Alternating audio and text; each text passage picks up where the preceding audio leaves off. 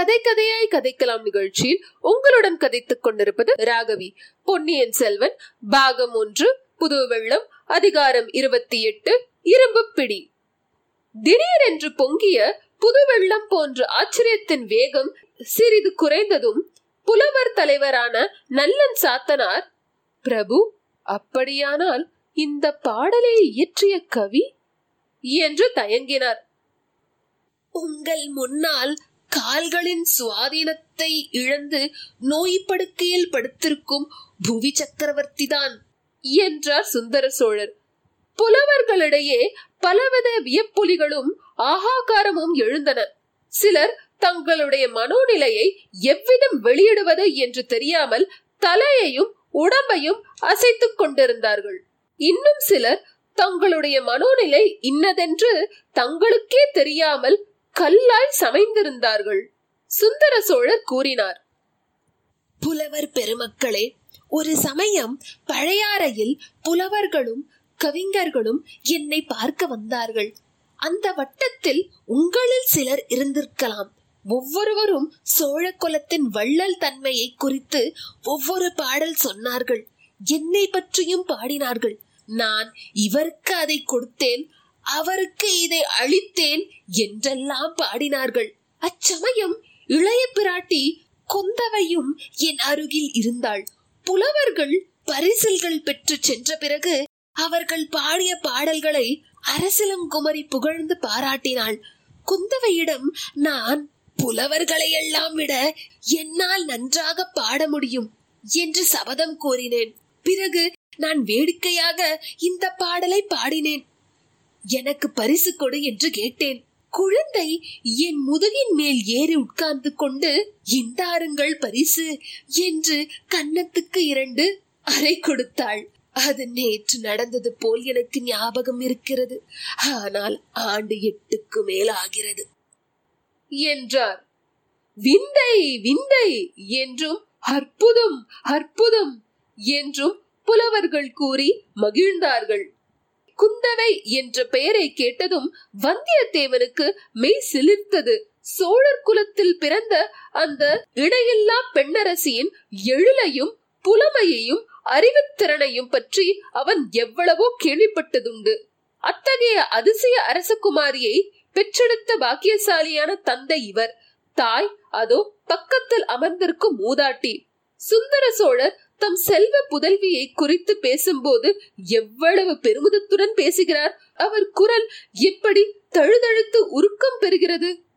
வந்தியத்தேவனுடைய வலக்கரம் அவனுடைய இடையை சுற்றி கட்டியிருந்த பட்டு துணிச்சுருளை தடவி பார்த்தது. ஏனெனில் குந்தவை பிராட்டிக்கு அவன் கொண்டு வந்திருந்த ஓலை அச்சுருளுக்குள் இருந்தது. தடவி பார்த்த கை திகைப்படைந்து செயலிழந்து நின்றது. அவனுடைய உள்ளம் திக் பிரமை கொண்டது. ஐயோ இது என்ன? ஓலையை காணோமே. எங்கே போயிற்று? எங்கேயாவது விழுந்து விட்டதோ? சக்கரவர்த்தியின் ஓலையை எடுத்தபோது அதுவும் தவறி விழுந்திருக்குமோ? எங்கே விழுந்திருக்கும்? ஒருவேளை ஆஸ்தான மண்டபத்தில் விழுந்திருக்குமோ? அப்படியானால் சின்ன பழுவேட்டரையரின் கையில் சிக்கிவிடுமோ? சிக்கிவிட்டால் அதிலிருந்து ஏதேனும் அபாயம் முளைக்குமோ? அடடா என்ன பிசக்கு? எத்தனை பெரிய தவறுதல் இதிலிருந்து எப்படி சமாளிப்பது? குந்தவை தேவிக்கு கொணர்ந்த ஓலை தவறிவிட்டது என்று அறிந்த பிறகு வந்தியத்தேவனுக்கு அங்கு இருப்பு கொள்ளவில்லை. மேலே நடந்த பேச்சுவார்த்தைகளும் அவன் காதில் சரியாக விழவில்லை. விழுந்ததும் மனத்தில் நன்கு பதியவில்லை. சுந்தர சோழர் வியப்பு கடலில் மூழ்கி இருந்த புலவர் கூட்டத்தை பார்த்து மேலும் கூறினார். நான் விளையாட்டாக செய்த பாடலை குந்தவை யாரிடமாவது சொல்லியிருக்க வேண்டும். ஒருவேளை பழையாறை திருமேற்றளி ஆலயத்தின் ஈசானிய பட்டாச்சாரியரிடம் சொல்லியிருக்கலாம். அவர் இப்பாடலை நாடெங்கும் பரவும்படி செய்து என்னை உலகம் பரிகசிப்பதற்கு வழி செய்து விட்டார். பிரபு தாங்களே பாடியிருந்தால் என்ன? பாடல் அற்புதமான பாடல்தான். சந்தேகமே இல்லை. தாங்கள் புவி சக்கரவர்த்தியாய் இருப்பதோடு கவி சக்கரவர்த்தியாயும் ஆவீர்கள் என்றார் நல்லன் சாத்தனார். ஆயினும் இச்சமயம் அதே பாடலை நான் பாடியிருந்தால் இன்னொரு கொடையையும் சேர்த்திருப்பேன். இந்திரனுக்கு யானையும் சூரியனுக்கு குதிரையும் சிவனாருக்கு பல்லக்கும் கொடுத்ததோடு நிறுத்தி இருக்க மாட்டேன். மார்க்கண்டனுக்காக மரளியை சிவபெருமான் உதைத்தார் அல்லவா? அந்த உதைக்கு யமன் தப்பித்துக் கொண்டான். ஆனால் அவனுடைய எருமை கடா வாகனம் சிவபெருமான் கோபத்தை தாங்காமல் அங்கேயே விழுந்து செத்து விட்டது வாகனம் இல்லாமல் யமன் திண்டாடிக் கொண்டிருந்ததை அறிந்த பழையாறை சுந்தர சோழர் யமனுக்கும் எருமை கடா வாகனம் ஒன்றை அனுப்பினார். இப்படி ஒரு கற்பனையும் சேர்த்திருப்பேன். அந்த எருமை கடாவின் பேரில் ஏறிக்கொண்டுதான் யமன் இப்போது ஜாம் ஜாம் என்று என்னை தேடி வந்து கொண்டிருக்கிறான். நமது தஞ்சை கோட்டை தளபதி சின்ன பழுவேட்டரையரால் கூட யமதர்மராஜனையும் அவனுடைய எருமைக்கடா வாகனத்தையும் தடுத்து நிறுத்திவிட முடியாதல்லவா? இப்படி சுந்தர சோழர் சொன்னபோது அவர் அருகில் வீற்றிருந்த உடைய பிராட்டி வானவன் மாதேவியின் கண்களில் நீர் அருவி பெருகிற்று. அங்கிருந்த புலவர்கள் பலர் விம்மி அழத் தொடங்கிவிட்டார்கள். சின்ன பழுவேட்டரையர் மட்டுமே மனோதிடத்துடன் இருந்தார். பிரபு தங்களுடைய சேவையில் யமனுடன் போர் தொடுக்கவும் நான் சித்தமாயிருப்பேன் என்றார். அதற்கு ஐயமில்லை தளபதி. ஆயினும் யமனுடன் போர் துடுக்கும் சக்தி மானிடர் யாருக்கும் இல்லை. யமனை கண்டு அஞ்சாமல் இருக்கத்தான் நாம் இறைவனை பிரார்த்திக்க வேண்டும். புலவர்களே நமனை அஞ்சோம் என்று தமிழகத்தின் தவப்புதல்வர் ஒருவர் பாடினார் அல்லவா? என்றார் சக்கரவர்த்தி. ஒரு புலவர் எழுந்து அப்பாடலை பாடினார். நாமார்க்கும் குடியெல்லோம் நமனை என்றோம். நரகத்தில் இடர்பட்டோம் நடலை எல்லோம் ஏமாப்போம் பிணியறியோம். சக்கரவர்த்தி இந்த இடத்தில் குறுக்கிட்டு ஆஹா இறைவனை பிரத்யட்சமாக தரிசித்த மகானை தவிர வேறு யாரால் இவ்வளவு துணிச்சலாக பாட முடியும்? அப்பர் சுவாமிகளுக்கு கொடிய சூலை நோய் இருந்தது. இறைவன் அருளால் நோய் நீங்கியற்று. எனவே பிணியறியோம் என்று பாடியிருக்கிறார். புலவர்களே என்னை பற்றியும் என் கொடைகளை பற்றியும் பாடுவதை நிறுத்திவிட்டு இனி இத்தகைய அருள்வாக்கை பாடுங்கள். அப்பரும் சம்பந்தரும் சுந்தர மூர்த்தியும் இதுபோல் ஆயிரக்கணக்கான பக்திமயமான தீந்தமிழ் பாடல்களை பாடியிருக்கிறார்கள். அப்பாடல்கள் எல்லாவற்றையும் ஒருங்கு சேர்த்தல் எவ்வளவு நல்லாயிருக்கும். படித்தும் பாடியும் பரவசம் அடைவதற்கு ஒரு ஆயுட்காலம் போதாது அல்லவா? என்றார்.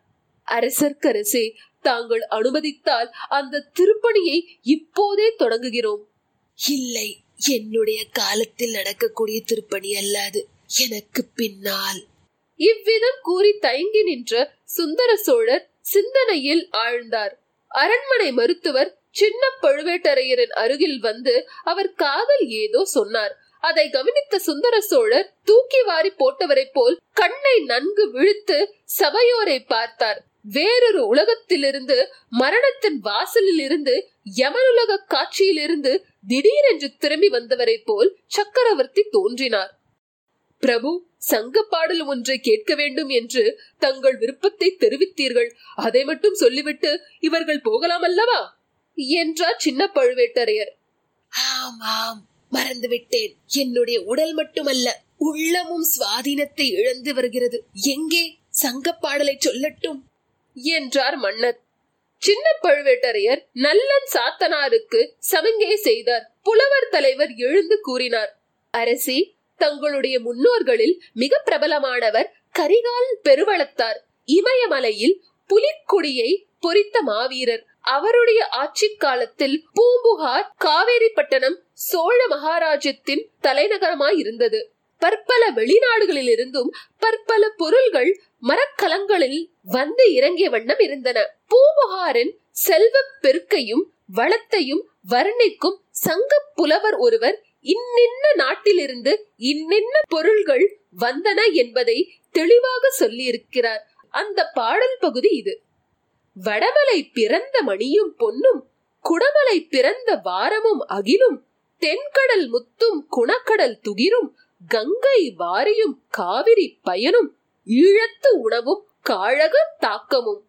பாடலில் இந்த இடம் வந்தபோது சுந்தர சோழர் கையினால் சமிங்கை செய்யவே புலவர் நிறுத்தினார்.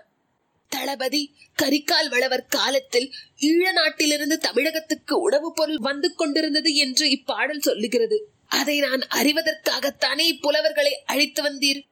ஆமரசே என்று கோட்டை தளபதி கூறியது சிறிது ஈனஸ்வரத்தில் கேட்டது. அறிந்து விட்டேன். இனி இப்புலவர்களை பரிசில்கள் கொடுத்து அனுப்பிவிடலாம். என்றார் மன்னர். புலவர்களே நீங்கள் இப்போது விடை பெற்றுக் கொள்ளலாம் என்றார் கோட்டை தளபதி. புலவர்கள் மன்னருக்கு வாழி கூறி கோஷித்துக் கொண்டு புறப்பட்டு சென்றார்கள். குந்தவை தேவிக்கு கொண்டு வந்த ஓலையை காணாததால் மனக்கலக்கம் அடைந்திருந்த வல்லவரையன் அப்புலவர்களுடனே தானும் நழுவி விடலாம் என்று எண்ணி எழுந்து கூட்டத்தின் நடுவில் நடந்து சென்றான். ஆனால் அவன் எண்ணம் நிறைவேறவில்லை. வாசற்படியை நெருங்கிய போது ஒரு வலிய இரும்பு கை அவனுடைய கையின் மணிக்கட்டை இறுக்கி பிடித்தது. வல்லவரையன் நல்ல பலசாலிதான். ஆயினும் அந்த வஜ்ர பிடியின் வேகம் அவன் உச்சந்தலை முதல் உள்ளங்கால் வரையில் ஒரு குலுக்கு குலுக்கி அவனை செயலிழந்து நிற்கும்படி செய்துவிட்டது. அவ்விதம் பிடித்த இரும்பு கரம் சின்ன பழுவேட்டரையரின் கரம்தான் என்பதை நிமிர்ந்து பார்த்து தெரிந்து கொண்டான். புலவர்கள் தரிசன மண்டபத்திலிருந்து வெளியேறினார்கள். இத்துடன் அதிகாரம் இருபத்தி எட்டு முற்றிற்று. இந்த நிகழ்ச்சியை நீங்கள் ஆப்பிள் ஐடியூன் ஸ்டோரில் கேட்பதாக இருந்தால் ரிவ்யூ செய்து ரேட்டிங் தரவும். அதேபோல் ஸ்பாட்டிஃபை மூலம் கேட்பதாக இருந்தால் ஃபாலோ செய்து லைக் செய்வோம் கூகுள் பாட்காஸ்ட் மூலம் கேட்பதாக இருந்தால் தயவு செய்து சப்ஸ்கிரைப் செய்யவும்.